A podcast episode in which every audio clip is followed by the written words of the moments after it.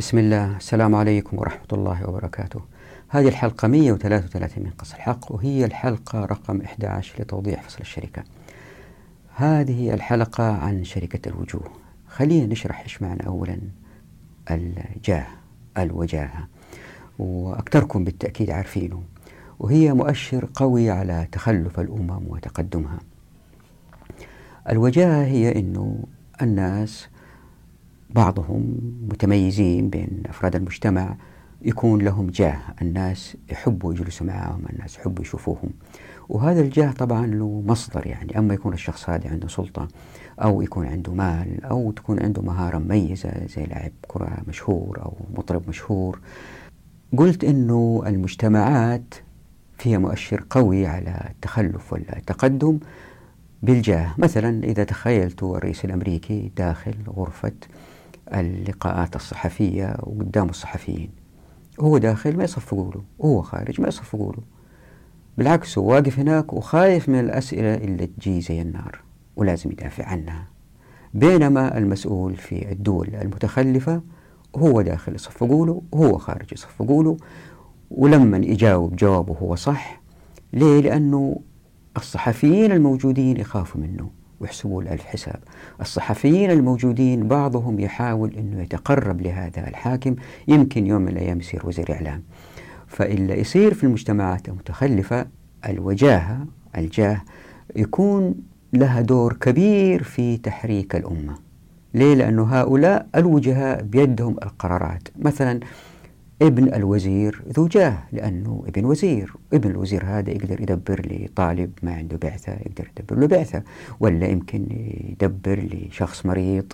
من عامة الناس إذا واحد قدر يصل لواحد من واحد لواحد ألين يصل إلى ابن هذا الوزير أنه يتعالج خارج البلد في مستشفيات خاصة بسعر مرتفع.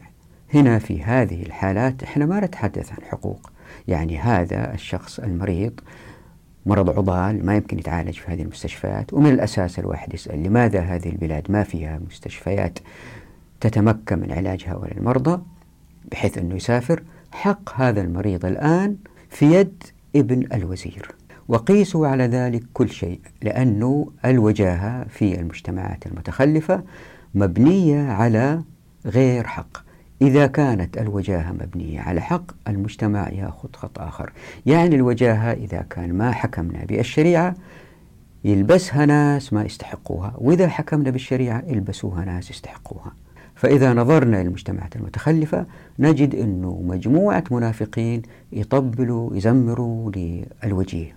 وهذا الوجيه وأمثاله وجه آخرين يطبلوا يزمروا الوجيه الأعلى. وهلم جرى ألين نصل لأعلى منصب في الدولة بينما في الدول الأخرى اللي فيها نوع من العدل في توزيع الثروات اللي بيصير أنه الشخص المسؤول ما حد يطبل له ويعرف أنه بكرة يصير شخص عادي زي باقي الأشخاص إذا كان فقد منصبه. لذلك هو حريص أنه ما يتنفخ لأنه يدرك تماما أنه راح ينسم يوم من الأيام. وطبعا تختلف الحضارات في تعاملها مع هذه الوجاهة. مثلا عندما لم يكن أحيانا الحكم بالشريعة وكان الحاكم مثلا فاسد يحب الشعر انظروا للشعر العربي تجد أنه المدح لبعض الحكام يزيد مقارنة بحكام آخرين. مثلا عمر بن عبد العزيز رضي الله عنه وأرضاه حاولوا يقابلوا الشعراء الكبار في ذلك الوقت وهو رفض يقابلهم. وفي الأخير جاء له واحد القصة المعروفة ودخل عليه وأظن جرير أظن. وما أعطى شيء. ولأنه الحاكم وصل لهذا المنصب بتمجيد الآخرين إلا فوقه وهو عندما يصل إلى منصب يريد الآخرين إلا يمجدوه يعملوا تحته لأنه يدرك أن نفوسهم مكسورة ونافقوا له وبيمجدوه ورايحين يسمعوا كلامه وبكذا بالتدريج يصير المجتمع محكوم بنظام أو بهرم متكامل من المنافقين. والوجاهة إذا كان المجتمع فاسق يشتهر في الفاسقين مثل الراقصات والمغنيات وما إلى ذلك. إذا كان المجتمع يحب كرة القدم يشتهر في أو أصحاب الأقدام اللي تسجل أقوال هي التي تصبح من الوجهاء. وطبعا زي ما أنتم عارفين الوجاهة هذه الأيام في المجتمعات المفتوحة يرتقي فيها الناس إلى لهم إنجازات. مثلا واحد زي بيل جيت عنده شركة كبيرة قوية اكتسب الوجاهة من خلال العمل والمثابرة. طبعا في في كلام عليه لا أريد الخوض في هذه المسألة.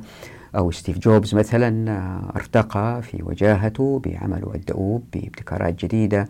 العلماء المشهورين زي أينشتاين مثلا ارتقوا وصلوا لوجاهة عالية بسبب إنجازاتهم في العلم.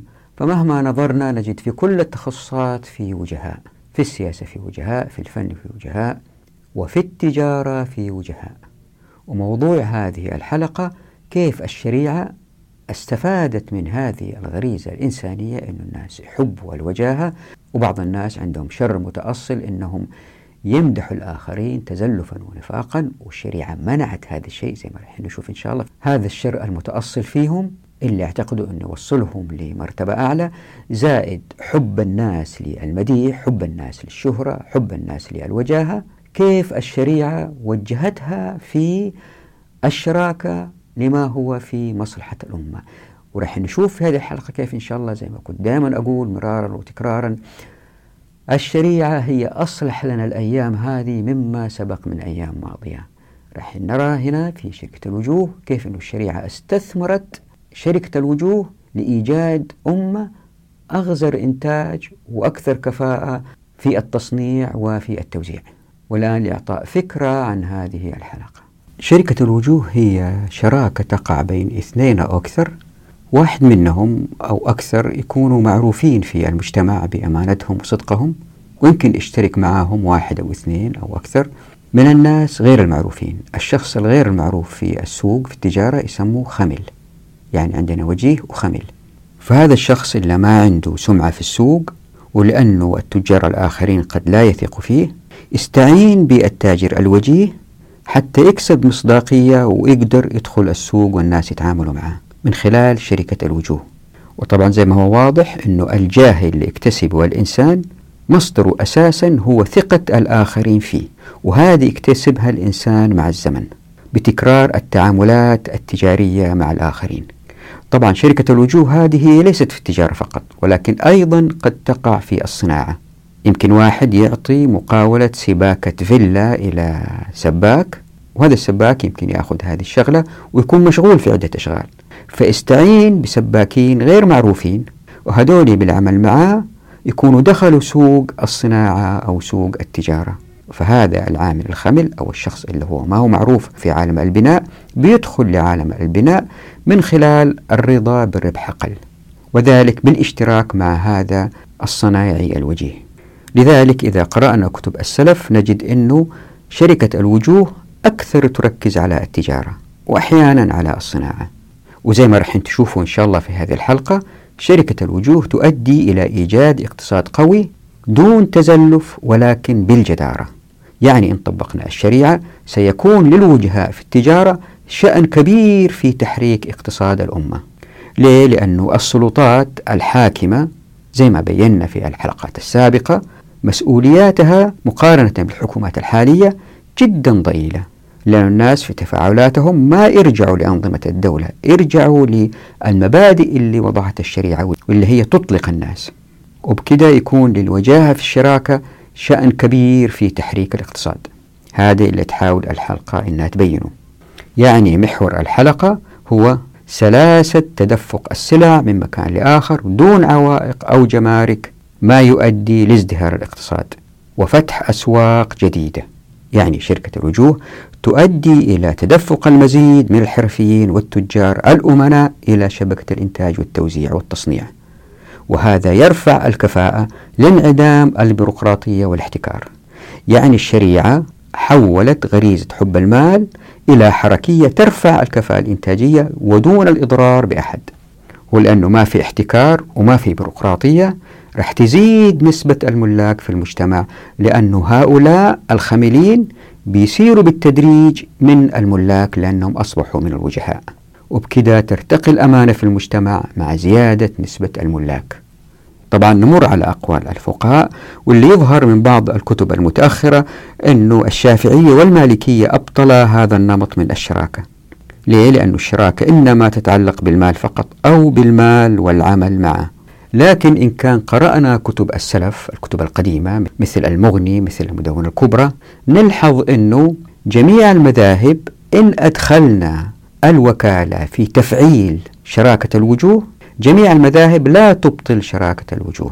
وإن شاء الله راح نشرح هذه المسألة وحتى نربط شركة الوجوه بالوضع الحالي.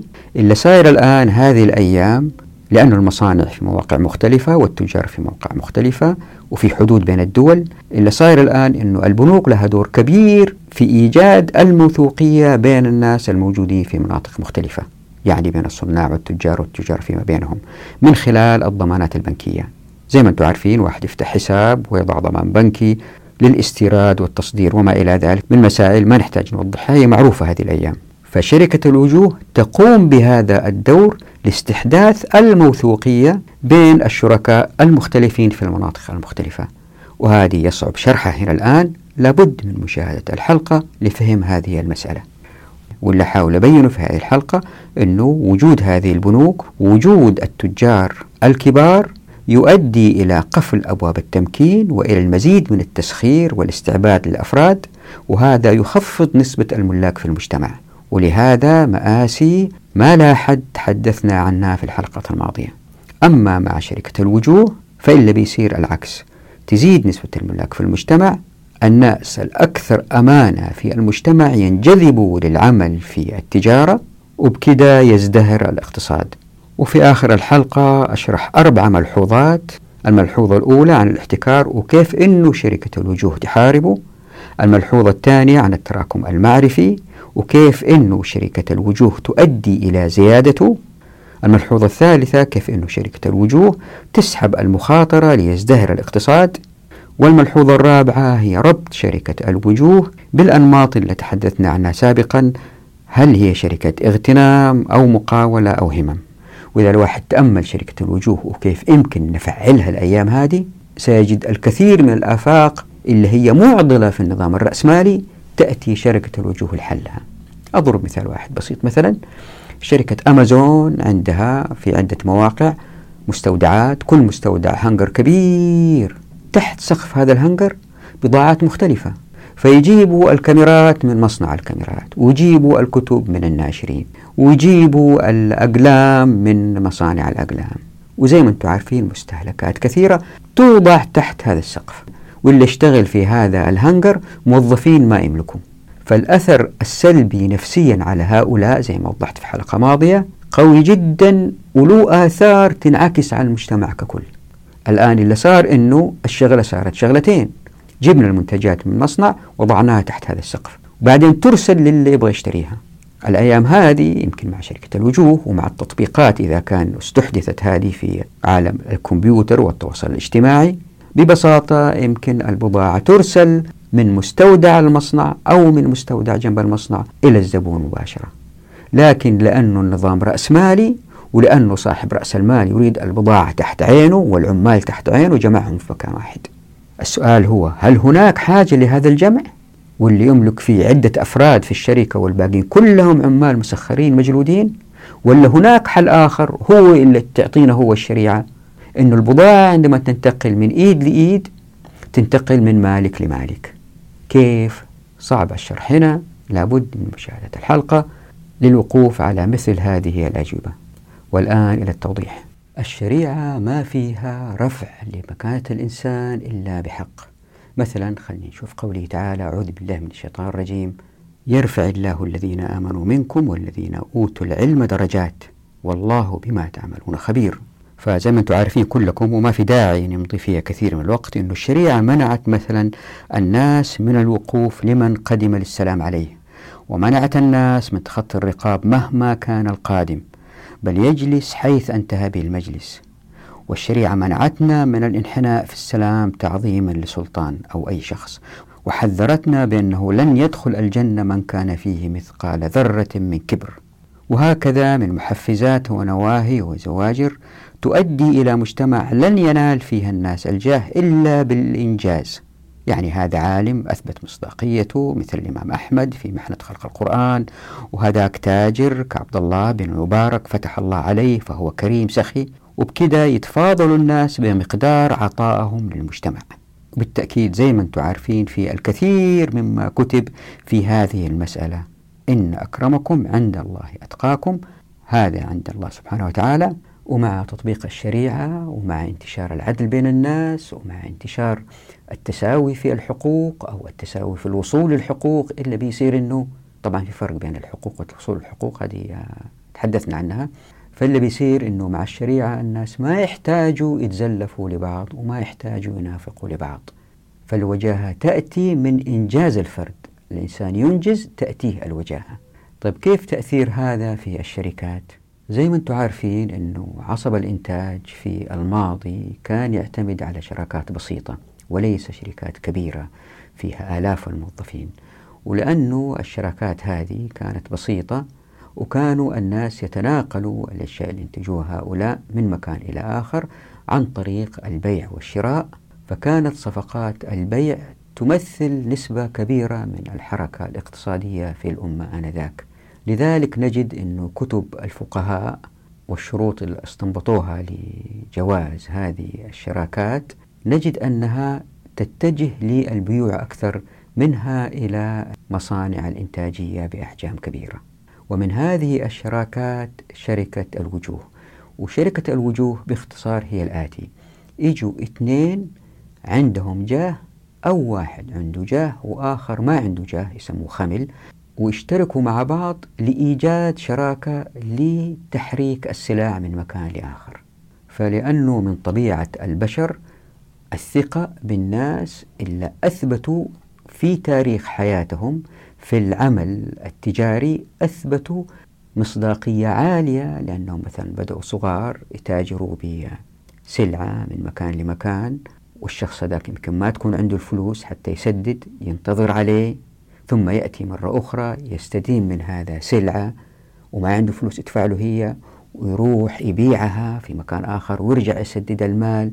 فهو بيتعامل أحيانا بالتدريج وهو يكبر بالأمانة اللي هي بدأت تظهر عليه وبدأوا الناس يشوفوها عليه. يعني هو بالزمن بالتدريج بدأ صغير وبدأ يبني الثقة عند الآخرين أنه فلان ثقة. وأنه فلان الأموال عنده وكأنها أصدق من البنوك ألف مرة. فهذا رجل صدوق لا يمكن أنه يخون لا يمكن أنه يغش لا يمكن أنه يسرق. وأموالنا عنده هي في مأمن. زي مثلا الزبير بن العوام رضي الله عنه وأرضاه كانوا الناس يضعوا عنده أموالهم. الموثوقية فيه عالية جدا جدا جدا. نفس الشيء يظهر في كل المجتمعات أفراد أمانتهم أعلى. هؤلاء رأس مالهم الآن ما هي صنعة ولا هي مال لكن هي وجاهتهم في المجتمع أنهم أفراد يوثق فيهم. هذا مصدر من مصادر الشراكة. يعني شركة الوجوه هي شراكة على الذمم من غير صنعة أو من غير مال أو من غير عرض أو حتى من غيرهم جميعا. والآن راح أبين كيف أنه هذا النوع من الشراكة يفتح الأبواب للفقراء الأقوياء على التكسب. كيف؟ خلينا نقرأ الآتي من المجموع. ويقال أن وجيهين فأكثر قد اشتركوا في شراء تجارة بثمن مؤجل لوجاهتهما ليبيعوها والربح بينهما أو أن يشترك وجيه وخمل على أن يشتري الخمل بماله ويبيع الوجيه بوجاهته ويبيع الخمل أيضا. وتلاحظوا أيضا تحت الحرف زا وضحت توضيح لشركة الوجوه من ابن قدامة. والظاهر اللي وجدته أنه من بعض كتب الفقه أنه الشافعية والمالكية أبطلا هذا النمط من الشراكة. يعني بالنسبة لهم شركة الوجوه غير جائزة لأن الشراكة إنما تتعلق بالمال فقط أو بالمال والعمل معه وهما غير موجودين في هذه الشراكة. فمثلا نقرأ الآتي من مذهب الشافعي وأما شركة الوجوه وهو أن يعقد الشركة على أن يشارك كل واحد منهما صاحبه في ربح ما يشتريه بوجهه. فهي شركة باطلة لأن ما يشتريه كل واحد منهما ملك له ينفرد به فلا يجوز أن يشاركه غيره في ربحه. وإن وكل كل واحد منهما صاحبه في شراء شيء بينهما واشترى كل واحد منهما ما أذن فيه شريكه ونوى أن يشتريه بينه وبين شريكه دخل في ملكهما وصارا شريكين فيه فإذا بيع قسم الثمن بينهما لأنه بدل مالهما. خلينا الآن نقرأ الآتي من المدونة الكبرى حتى نرى وجهة نظر المذهب المالكي. كتاب الشركة في الشركة بغير مال. قتل من القاسم هل تجوز الشركة في قول مالك بغير مال من واحد من الشريكين؟ يقول أحدهما لصاحبه هلم نشترك نشتري ونبيع. يتفاوضان في ذلك وقد فوض هذا إليه هذا وهذا إليه هذا. فما اشترى هذا فقد فوض هذا إليه وقبل شراءه وضمن معه. وإن اشترى هذا أيضا كذلك. أتجوز هذه الشركة فيما بينهما؟ قال لا تجوز عندي لأن مالكا قال في رجلين ليس لهما رأس مال أو لهما رأس مال قليل. خرج أحدهما إلى بلد من البلدان وأقام الآخر فقال له صاحبه اشتري هنا وبع. فما اشتريت وبعت فأنا له ضامن معك. وما اشتريت أنا وبعت فأنت له ضامن معي. قال قال مالك لا تجوز هذه الشركة وأحدهما يجهز على صاحبه فكذلك مسألتك لا تجوز وإن كانا مقيمين. قال ابن القاسم لأن هذا عندي يكره من هذا الوجه لأن هذا يقول له تحمل عني بنصف ما اشتريت على أن أتحمل عنك بنصف ما اشتريت. فلا يجوز هذا وإنما الشركة على الأموال أو على الأعمال بالأبدان إذا كانت الأعمال واحدة. يمكن لاحظتوا من النصين السابقين للمذهب الشافعي والمالكي إنهم ما بيجيزوا شركة الوجوه. وزي ما رح نقرأ الآن المذهب الحنبلي والحنفي يجيزوا شركة الوجوه. الآن في النص السابق للشيرازي من الشافعي لاحظت أنه عندما أدخل مسألة الوكالة فبتصير شركة الوجوه جائزة. يعني إذا كان نظرنا للكتب الأهم للسلف وليس الكتب المتأخرة اللي هي نظرت الموضوع بسرعة. نلحظ أنه إن أدخلنا مسألة الوكالة منظور الفقهاء سيختلف للمسألة. حتى نفهم هذه المسألة خلينا نقرأ النص الآتي من المغني. يقول ابن قدامة رحمه الله ورضي الله عنه فأما شركة الوجوه فهو أن يشترك اثنان فيما يشتريان بينهما نصفين أو أثلاثا أو أربعة أو نحو ذلك ويبيعان ذلك. فما قسم الله تعالى فهو بينهما فهي جائزة سواء عين أحدهما لصاحبه ما يشتريه أو قدره أو وقته أو ذكر صنف المال أو لم يعين شيئا من ذلك بل قال ما اشتريت من شيء فهو بيننا وقال أحمد في رواية ابن منصور في رجلين اشتركا بغير رؤوس أموالهما على أن ما يشتريه كل واحد منهما بينهما فهو جائز وبهذا قال الثوري ومحمد بن الحسن وابن المنذر. وقال أبو حنيفة لا يصح حتى يذكر الوقت والمال أو صنفا من الثياب. وقال مالك والشافعي يشترط ذكر شرائط الوكالة. شوفوا يشترط ذكر شرائط الوكالة لأن شرائط الوكالة معتبرة في ذلك من تعيين الجنس وغيره من شرائط الوكالة. ولنا أنهما اشتركا في الابتياع وأذن كل واحد منهما للآخر فيه فصح. وكان ما يتبايعانه بينهما كما لو ذكر شرائط الوكالة. وقولهم إن الوكالة لا تصح حتى يذكر قدر الثمن والنوع ممنوع على رواية لنا. وإن سلمنا ذلك فإنما يعتبر في الوكالة المفردة. أما الوكالة الداخلة في ضمن الشراكة فلا يعتبر فيها ذلك بدليل المضاربة وشركة العنان. فإن في ضمنهما توكيلا ولا يعتبر فيها شيء من هذا. كذا ها هنا. فعلى هذا إذا قال لرجل ما اشتريت اليوم من شيء فهو بيني وبينك نصفان أو أطلق الوقت فقال نعم. أو قال ما اشتريت أنا من شيء فهو بيني وبينك نصفان. جاز. وكانت شركة صحيحة لأنه أذن له في التجارة على أن يكون المبيع بينهما. وهذا معنى الشركة. ويكون توكيلا له في شراء نصف المتاع بنصف الثمن. فيستحق الربح في مقابلة ملكه الحاصل في المبيع. سواء خص ذلك بنوع من المتاع أو أطلق. وكذلك إذا قالا ما اشتريناه أو ما اشتراه أحدنا من تجارة فهو بيننا فهو شركة صحيحة. وهما في تصرفاتهما وما يجب لهما وعليهما وفي إقرارهما وخصومتهما وغير ذلك بمنزلة شريكي العنان على ما سنذكره إن شاء الله. وأيهما عزل صاحبه عن التصرف؟ إن عزل لأنه وكيله. وبالنسبة لآراء المتأخرين عموما فجاء في المجموع الآتي لاحظوا أن كتاب المجموع هذا كتبوا النووي وبعدين كملوا المطيعي من المذهب الشافعي. وهذا المطيعي جزاه الله خير من المتأخرين. والأرجح في كل ذلك إطلاق جواز المشاركة عند بعض المعاصرين الذين يحسبون أنهم من أهل الترجيح إذ يقولون إن مادتها كلها هو كسب الإنسان.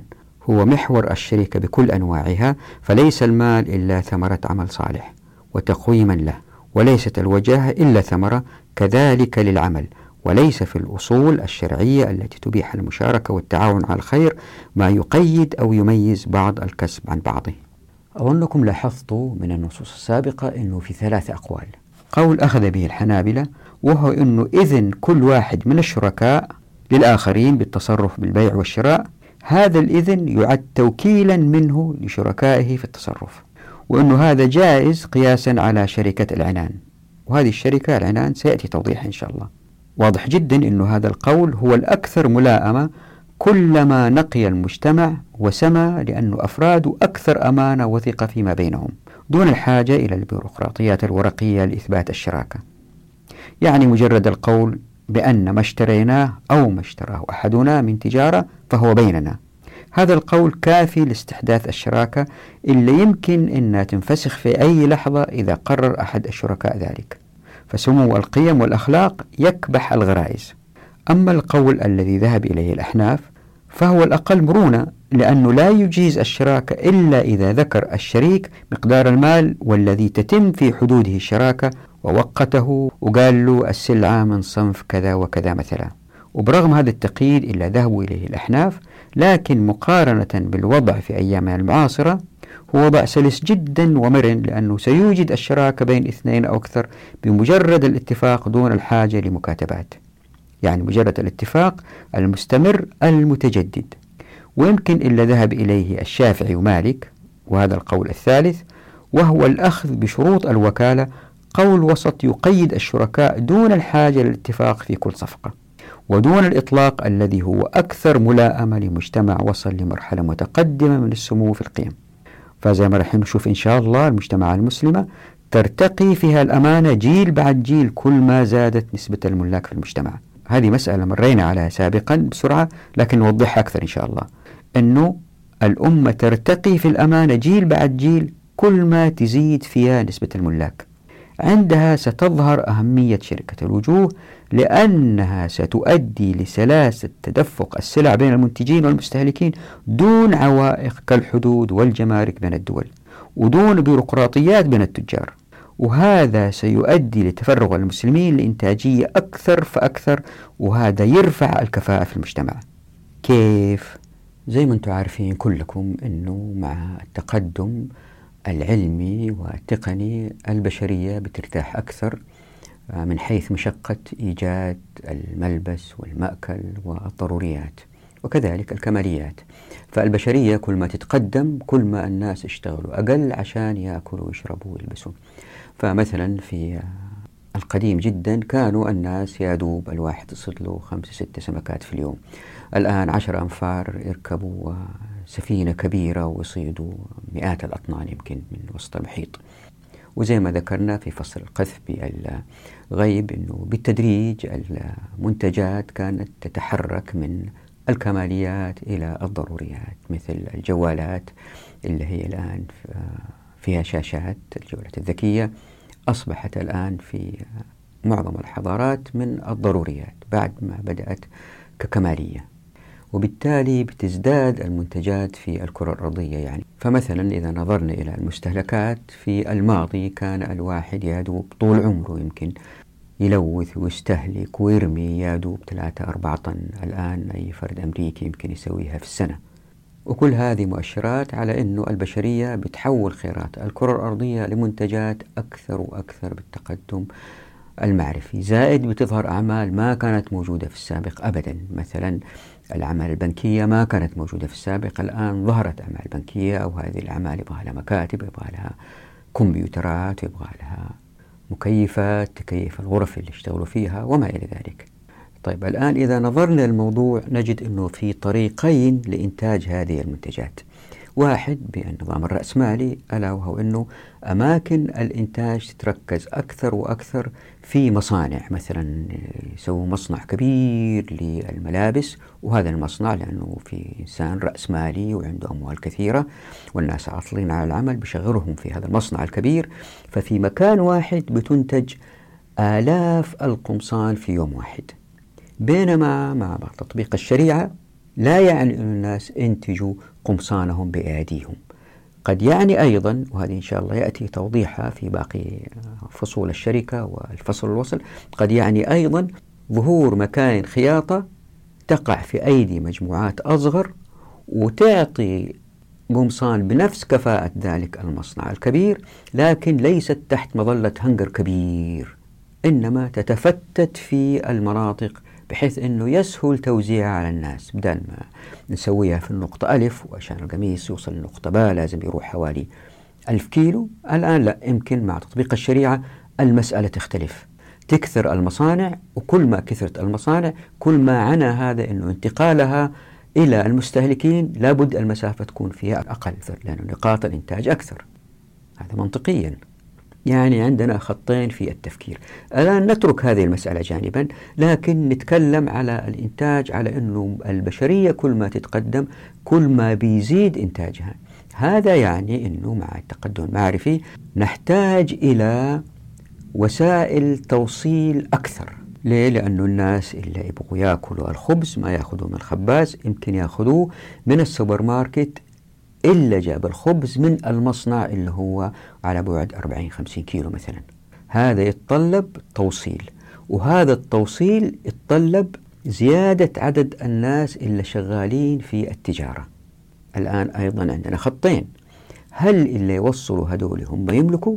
مثلا من مصنع الخبز الناس اللي يوصلوا السوبر ماركت بيشتروه من هناك ويبيعوه هنا وبعدين السوبر ماركت يبيعوا للناس يعني السوبر ماركت تجار والناس اللي اشتروا من المصنع تجار أو أنه شركة واحدة كبيرة هي اللي تملك مصنع الخبز وهي اللي تملك السوبر ماركت وهي اللي توصل كل شيء وكل اللي اشتغلوا فيها أجراء أيضا هنا عندنا خطين في التفكير. خلينا نترك هذه أيضا جانبا. نركز على الآتي. كل ما زادت البشرية معرفة كل ما كان التصنيع أقوى كل ما احتجنا إلى عدد أكبر من الناس اللي اشتغلوا في التوصيل. وهنا لابد نتذكر حديث الرسول صلى الله عليه وسلم المرسل عليكم بالتجارة فإن فيها تسعة أعشار الرزق. يعني هذا الحديث تتأكد أهمية كل ما تقدمت البشرية معرفيا وتصنيعيا وبالذات مع تطبيق مقصود الحقوق. كيف؟ الآن السؤال هو أليس في مصلحة البشرية نقل هذه السلع والمنتجات من مكان لآخر بسهولة ومرونة؟ إذا كان الجواب نعم إيش هو الحل؟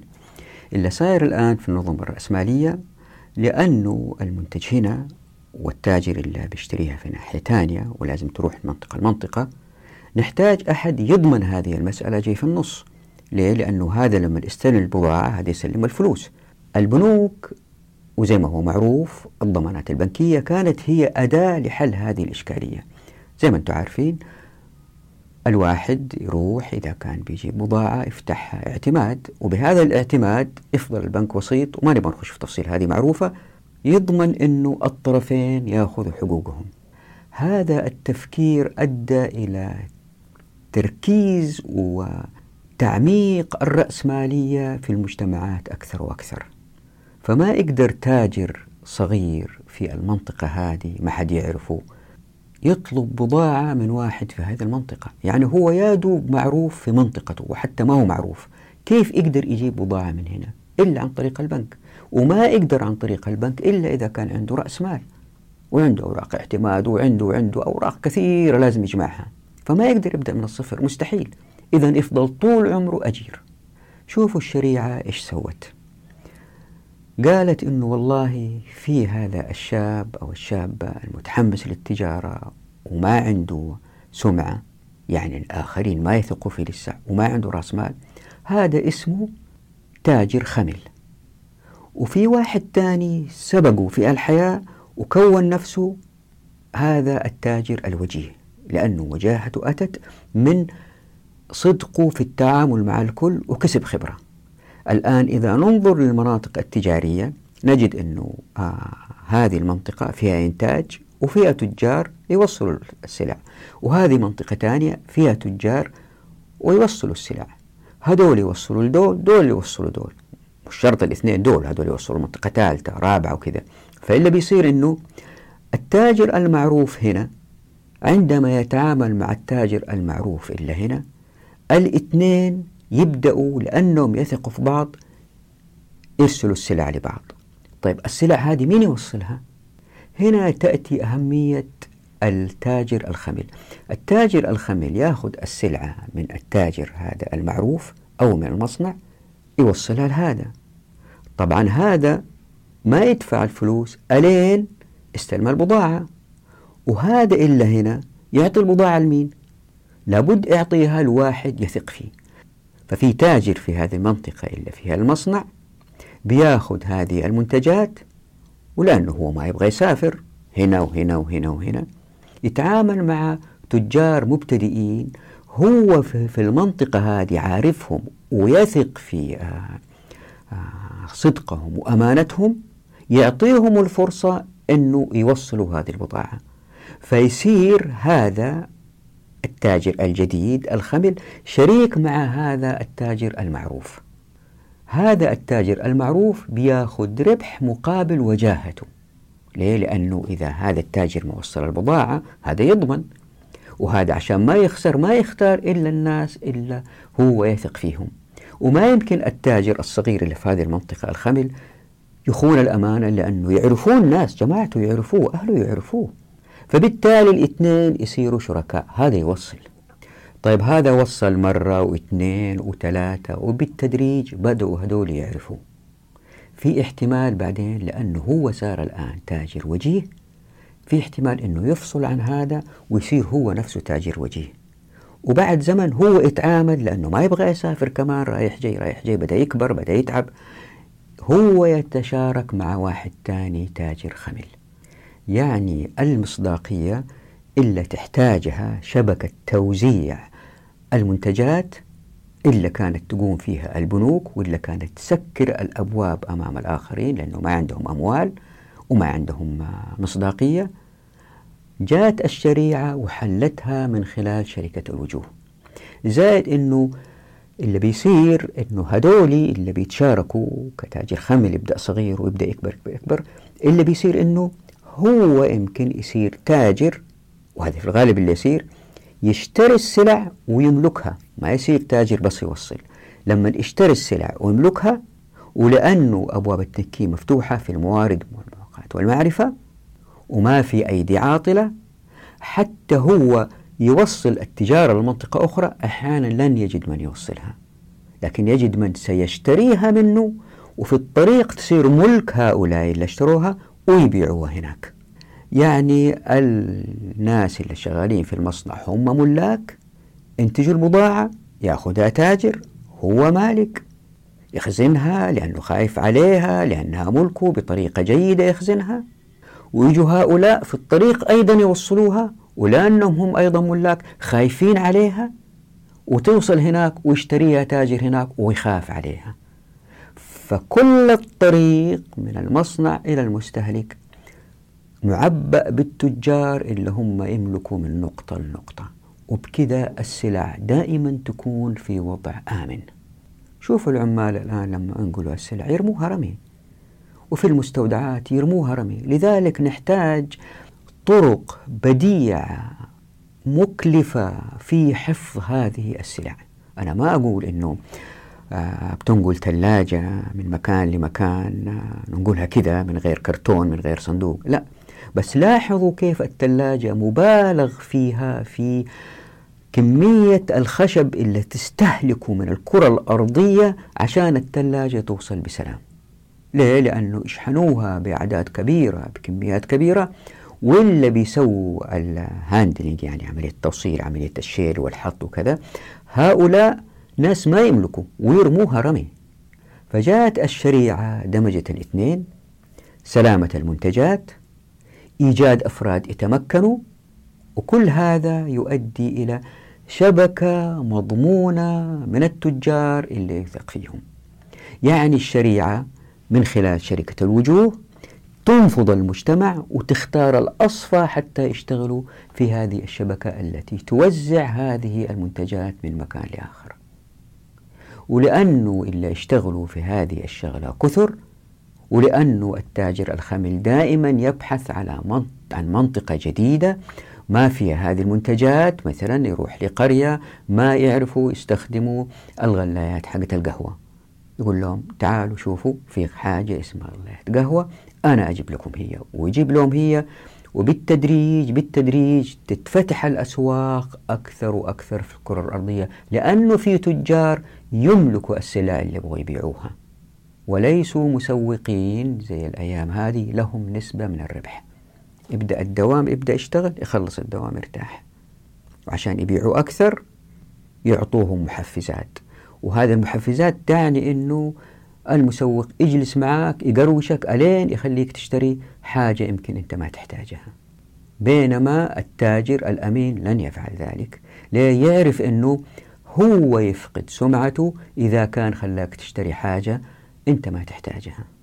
وكيف ما فكرنا في هذه المسألة؟ نجد أنه الغشاش والتدليس والمسائل هذه تخف أكثر وأكثر وأكثر وهذه رايحين تستنتجوها أكثر إن شاء الله.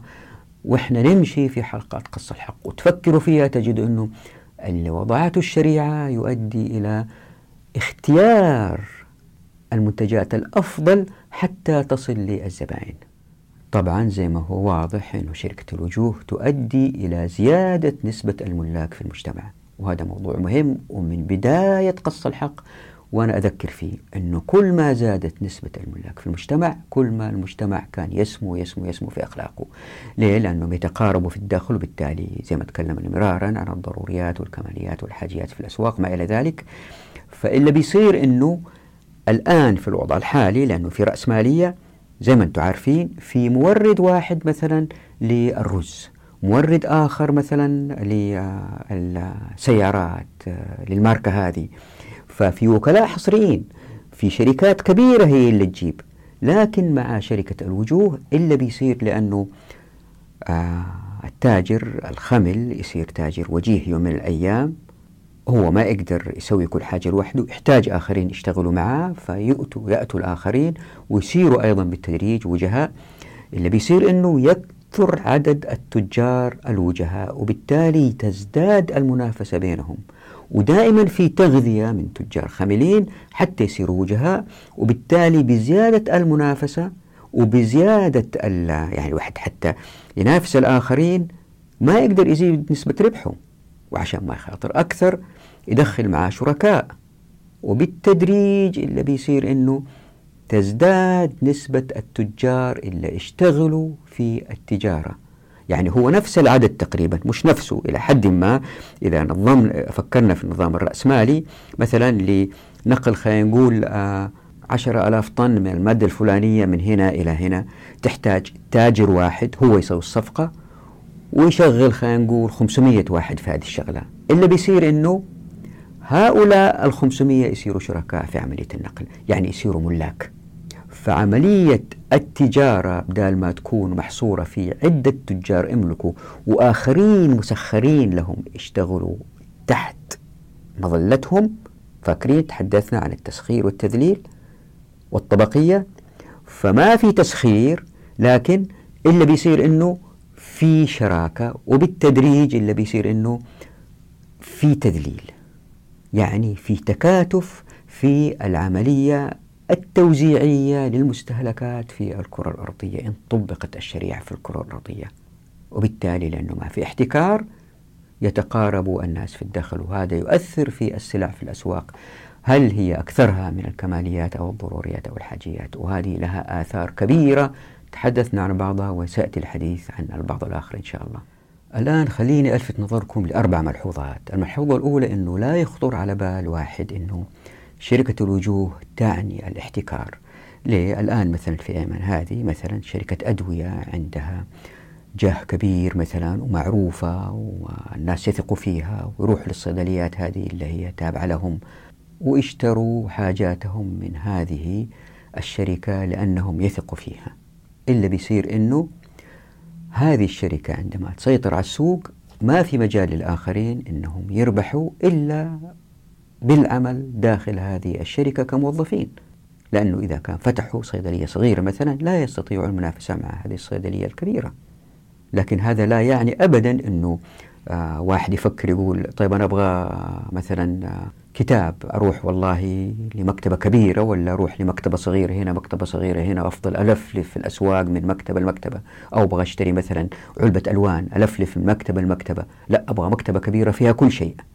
اللي يصير أنه ستظهر هذه المكتبات اللي يجوا فيها أفراد تحت مظلة واحدة يتعاونوا ويشتغلوا مع بعض زي ما هو صاير في البازارات في المدينة الإسلامية. تنزل البازار تنزل سوق مثلا العطارين تنزل سوق الجلود تجد كل شيء جنب بعض تجار جنب بعض جنب بعض جنب بعض جنب بعض وكل واحد يملك مكانه وبنوعيات كثيرة.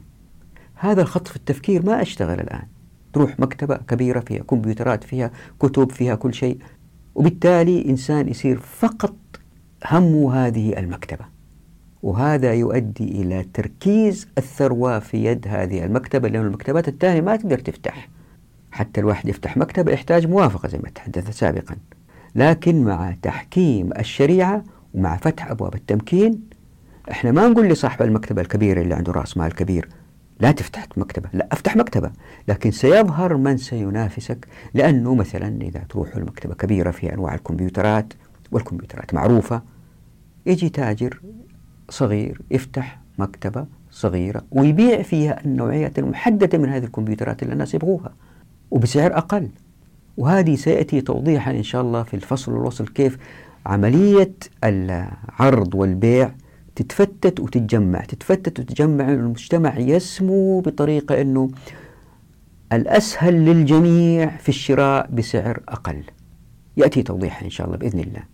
لكن الآن حبيت أنبه في هذه الملحوظة أنه في حديث عن الرسول صلى الله عليه وسلم وحركيات أخرى. سيأتي توضيحها في فصل الفصل والوصل لا يؤدي إلى هذا الاحتكار. فمثلا فقد جاء في صحيح البخاري عن ابن عباس رضي الله عنهما قال قال رسول الله صلى الله عليه وسلم لا تلقوا الركبان ولا يبيع حاضر لباد. قال فقلت لابن عباس ما قوله لا يبيع حاضر لباد؟ قال لا يكون له سمسارة. وهذه هي الوكالات الحصرية اللي نراها الآن في المجتمعات والتي تؤدي إلى المزيد من الاحتكار والمزيد من تركيز الثروة والمزيد من التسخير. يعني طبقة تحكم طبقة أو طبقة تستعبد طبقة. الملحوظة الثانية هي التراكم المعرفي وهذه يأتي تفصيلا إن شاء الله في فصل المعرفة. لكن أعطيكم فكرة عنها في هذا الموضوع في شركة الوجوه. زي ما أنتم عارفين الحاسب الآلي كان كبير الآن صغر ويقوم بوظائف أكثر بكثير آلاف المرات أكثر ويمكن مئات المرات أصغر. نفس الشيء عملية نقل السلع من مكان لآخر عملية تخزين السلع عملية الحفاظ على السلع عشان ما تخرب. هذه السلعة نقدر نحفظها قديش سنة سنتين مثل الكتب أو لا يا دوب يوم يومين وما تكون في منطقة حارة زي الزبدة مثلا. كل هذه تحتاج إلى تجارب. التجارب هذه الآن موجودة لكن بطريقة تخدم الأثرياء. وتخدم الشركات الكبرى. وليس بطريقة تكون في أيدي عدد أكبر من الناس حتى ينعدم الظلم. إحنا لما نقول نسبة الملاك مرتفعة هذا معناه إيش؟ معناه في توزيع أعدل للموارد في هذا المجتمع. كل ما زادت نسبة الملاك يعني الناس كانوا أقدر على جمع المال وعندهم حرية حركة أكثر. يعني في عدل في هذا المجتمع. مع شركة الوجوه لأنه الإنسان أنه يفسخ أي وقت الشراكة لأنه بدأ يصير يصير وجيه مثلا هو أيضا إلا بيصير أنه بينقل مع الخبرة اللي كانت في هذه المؤسسة اللي اشتغل فيها إلى مكان آخر وهناك تتلقح هذه التجربة اللي نقلها معاه مع التجارب الموجودة هناك بهذا التلاقح تزداد المعرفة. وترجع لهنا وبالتدريج اللي بيصير إنه الأمة دائما في تطوير معرفي في نقل وحفظ وتسويق هذه المنتجات. بأعلى كفاءة ممكنة بأقل تكلفة ممكنة الملحوظة الثالثة عن المخاطرة تتذكروا في الاقتباس السابق اللي قرأناه لابن قدامة أنه الشركاء الوجيه والخمل ولا أكثر من شريك يعني يتجمعوا يخاطروا في السلعة وينقلوها مكان لمكان ويبيعوها. اللي بيصير أنه لأنه الإنسان أتشارك مع آخرين يخاطر مقابل ربح أعلى ويروح لأماكن أبعد. فيمكن مجموعة تجار يذهبوا ببضاعة معينة لمنطقة هذه البضاعة ليست موجودة في تلك المنطقة واتضح بعدين أنه السكان هناك احتاجوا هذه السلعة ويزداد التصدير لهذه السلعة لتلك المنطقة. وبالتالي يزداد إنتاج هذه السلعة وبالتالي يزداد الاقتصاد ازدهار. ويمكن السكان في تلك المنطقة لما يشوفوا هذه السلعة يبدأوا يصنعوا عندهم لأنه مواد خام عندهم. وتزداد الإنتاجية والمنافسة بين المناطق وكذا يزدهر الاقتصاد. الملحوظة الرابعة هي أن شركة الوجوه قد تحدث مع شراكتي الاغتنام والمقاولة. أتذكروا في حلقة ماضية قلنا من حيث المخاطرة خلينا نقسم الشراكة إلى ثلاث أنواع عشان نفهم أقوال الفقهاء وقلنا إن شراكة اغتنام ومقاولة همم فشركة الوجوه قد تحدث أكثر مع شركتي الاغتنام والمقاولة. ليه؟ لأن شراكة الهمم نادرا ما تحتاج لوجيه لأنها تعتمد على همة العاملين. فالخيارات موجودة والناس يقدروا يقطفوها. فليش يجيبوا وجيه حتى يأخذوا هذه الخيرات. لا ما يحتاجوا وجيه هم بنفسهم يقطفوها وبالنسبة للمقاولة كيف يمكن شركة الوجوه تشتغل؟ كالآتي يمكن يأتي مهني غير معروف مع مهني معروف لإنهاء مقاولة ما. يعني أنا عندي فيلا ببنيها أجيب سباك يخلص لي الشغلة راح ألاحظ أنه اللي بيعاون هذا السباك واحد تاني شغال معاه ولاحظ أنه فطن ولاحظ أنه بيخلص الأشغال بإتقان. وأنه هو بيقوم بمعظم العمل.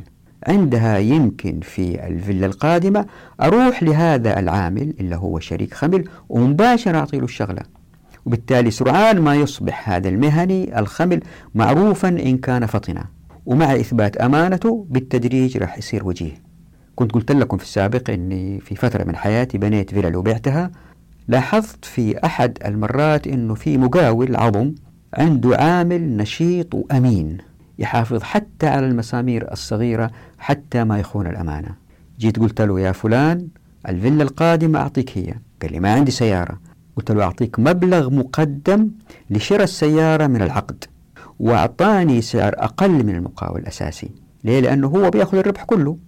فراح اشترى خشب وتشارك مع زميله وأخذوا المقاولة وعملوا عمل أفضل. واستمر معايا هذا المقاول لسنين كثيرة. الآن في المقاولة بسرعة يمكن الشريك الخمل يصبح وجيه. لكن في شركة الاغتنام المسألة تأخذ وقت أطول. ليه؟ لأنه التاجر الخمل بحاجة لمزيد من الوقت حتى يكسب صفة الوجاهة مع التجار أو المنتجين بالذات الآخرين في مناطق بعيدة. عشان كذا يعني من الطبيعي يمكن ينجذب وجيهان كل وجيه معروف في منطقته ومجهول في أرض شريكه. ينجذبوا البعض واشتغلوا مع بعض أو أنه ينجذب وجيه وخمل لبعضيهما لتكوين شراكة إن ظن أنها ذات مغنم ليش إن ظن أنها ذات مغنم؟ لأن الوجيه في الغالب ما يدخل شراكة مع الخمل إذا كان تأكد أنه الربح مضمون ليه؟ لأنه يمكن يوظف فرد آخر بأجر محدد ويأخذ الربح لنفسه لا في الحالة هذه يخاطر ويدخل مع خمل شراكة وهذا طريق اغتنام لأنه الربح غير مضمون. من ناحية ثانية الخمل أو الوجيه غير المعروف في منطقة شريكه رح يحاول استغلال وجاهة شريكه للحصول على السلع دون رأس مال. فإن كان له رأس مال ما استعان بالوجيه ابتداء. فهو لأنه يحتاج أنه يأخذ السلع من غير رأس مال استعان بالوجيه. وفي هذا تمكين له سواء كان خملا في موطنه أو وجيه في موطنه وخمل في منطقة أخرى.